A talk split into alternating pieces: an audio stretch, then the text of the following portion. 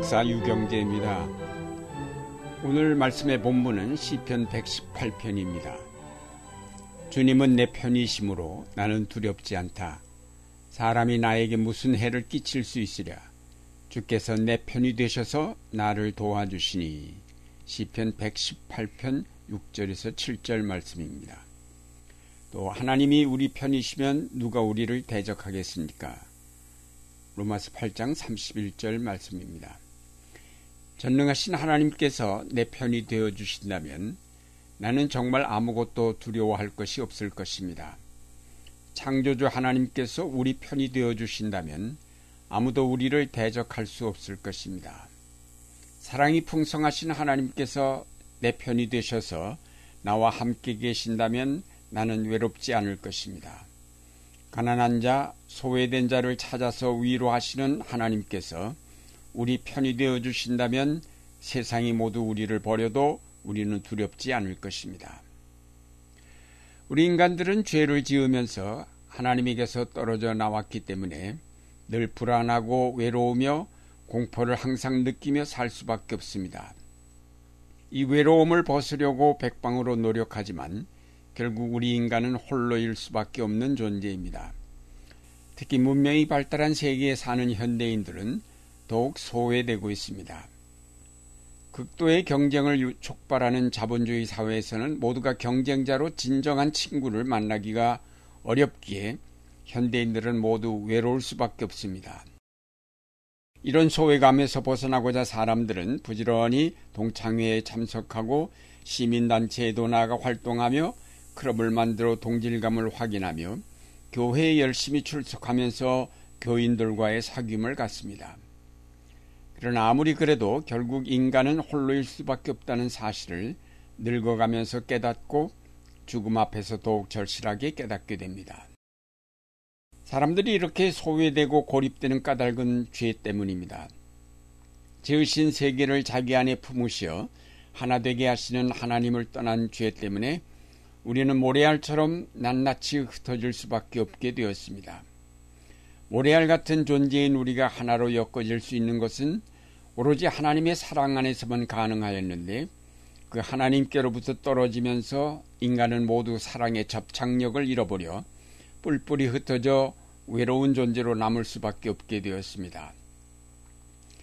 우린 물론 가정을 이루고 사회를 이루어 다른 사람들과 더불어 살지만 외로운 섬처럼 우리는 홀로 떠 있습니다.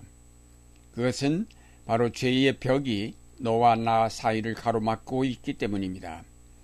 서로를 연결시켜줄 사랑이 말라버렸기 때문에 가정도 깨어지고 사회도 편을 갈라 갈등할 수밖에 없으며 민족도 하나 되지 못하고 있습니다. 우리 속에 사랑 대신 자리 잡은 욕망이 너와 나를 하나 되지 못하게 막고 있습니다. 우리 속에 자리 잡은 교만이 다른 사람들로 하여금 나를 떠나게 만들고 있습니다. 내 속에 깊숙이 뿌리내린 이기심과 편견이 민족을 하나 되지 못하게 하고 있습니다. 하나님께서는 이와 같이 모래알처럼 흩어진 사람과 세계를 하나로 엮고 그 속에 하나님의 생명을 불어넣으시려고 그의 아들 예수 그리스도를 이 땅에 보내셨습니다. 예수 그리스도는 잃어버린 한 마리 양과 같은 우리를 찾으셔서 구원하시고자 십자가에서 자신을 내어주셨습니다. 우리 속에 자리 잡은 죄와 욕망을 씻어내시고 새로운 전제로 거듭나게 하시고자 십자가에서 피 흘리셨습니다. 아랄이 흩어졌던 사람들을 그리스도 안에 부르셔서 하나 되게 만드셨습니다. 메말라버린 사랑의 샘이 터지게 하셔서 이제는 서로가 서로를 사랑하게 만드셨습니다. 하나님은 이렇게 우리의 죄를 용서하시고 우리 편이 되어 주셨습니다. 이와 같이 하나님이 내 편이 되어 주셨다는 말은 내 죄를 용서하시고 나를 그 안에 불러주셨다는 말입니다. 하나님이 내 편이 되셨다는 것은 나에게 영원한 생명을 회복시켜 주셨음을 뜻합니다. 죽음으로 막혀있던 영원한 생명의 세계로 나를 불러주셨음을 뜻합니다. 그래서 하나님이 내 편이 되어주시면 내게서 모든 죽음의 공포가 사라지고 담대함을 갖게 됩니다. 영원한 생명이 내게 허락되었기에 이제는 사탄이 쏘는 화살, 즉 죽음의 화살이 두렵지 않습니다. 하나님이 우리 편이 되셨다는 것은 그분 안에서 우리가 사랑으로 이웃을 만날 수 있게 되었음을 뜻합니다. 하나님이 우리와 함께 계시면서 우리 속에 솟구치는 사랑 때문에 모든 사람을 사랑할 수 있게 되는 것입니다. 하나님이 내 편이 되신다는 것을 잘못 이해하면 마치 하나님께서 내 뜻과 내 욕심에 동조하시는 것으로 생각하기 쉽습니다. 그래서 내가 바라는 대로 모든 것이 성취되게 하시고 내 원수들을 모두 물리쳐 주시는 것으로 착각하기 쉽습니다. 실제로 좌우의 이념적인 갈등을 겪고 있는 우리 사회에서 우리는 서로 하나님이 자기 편이라고 주장하고 있습니다. 그러나 하나님은 이런 인간이 만들어낸 이념에 동조하셔서 어느 한쪽은 버리고 어느 한쪽만 택하시는 분이 아닙니다. 이런 갈등을 겪는 모든 인간을 자기 안에 부르셔서 하나 되게 하시는 것이 바로 하나님의 뜻입니다.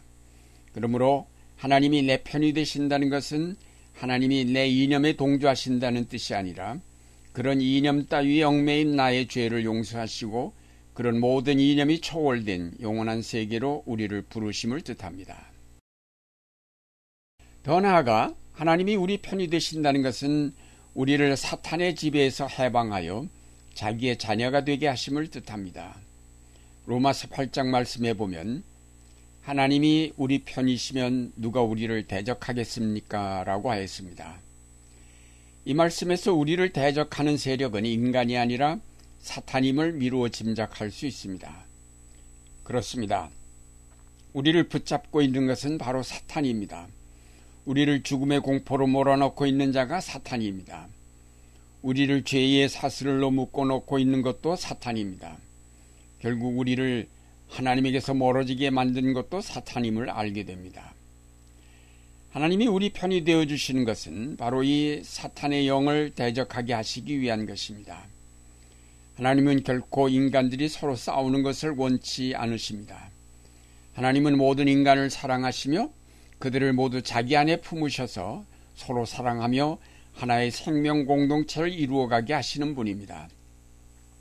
우리가 영의 눈을 떠서 악의 근원인 사탄의 존재를 보게 될 때에 쓸데없는 이념 분쟁은 끝나게 될 것입니다. 공연히 분쟁하던 힘을 모아 사탄을 대적하게 될 것입니다.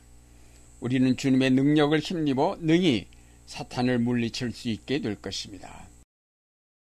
그러므로 이제부터 우리는 모든 사람을 사랑해야 합니다.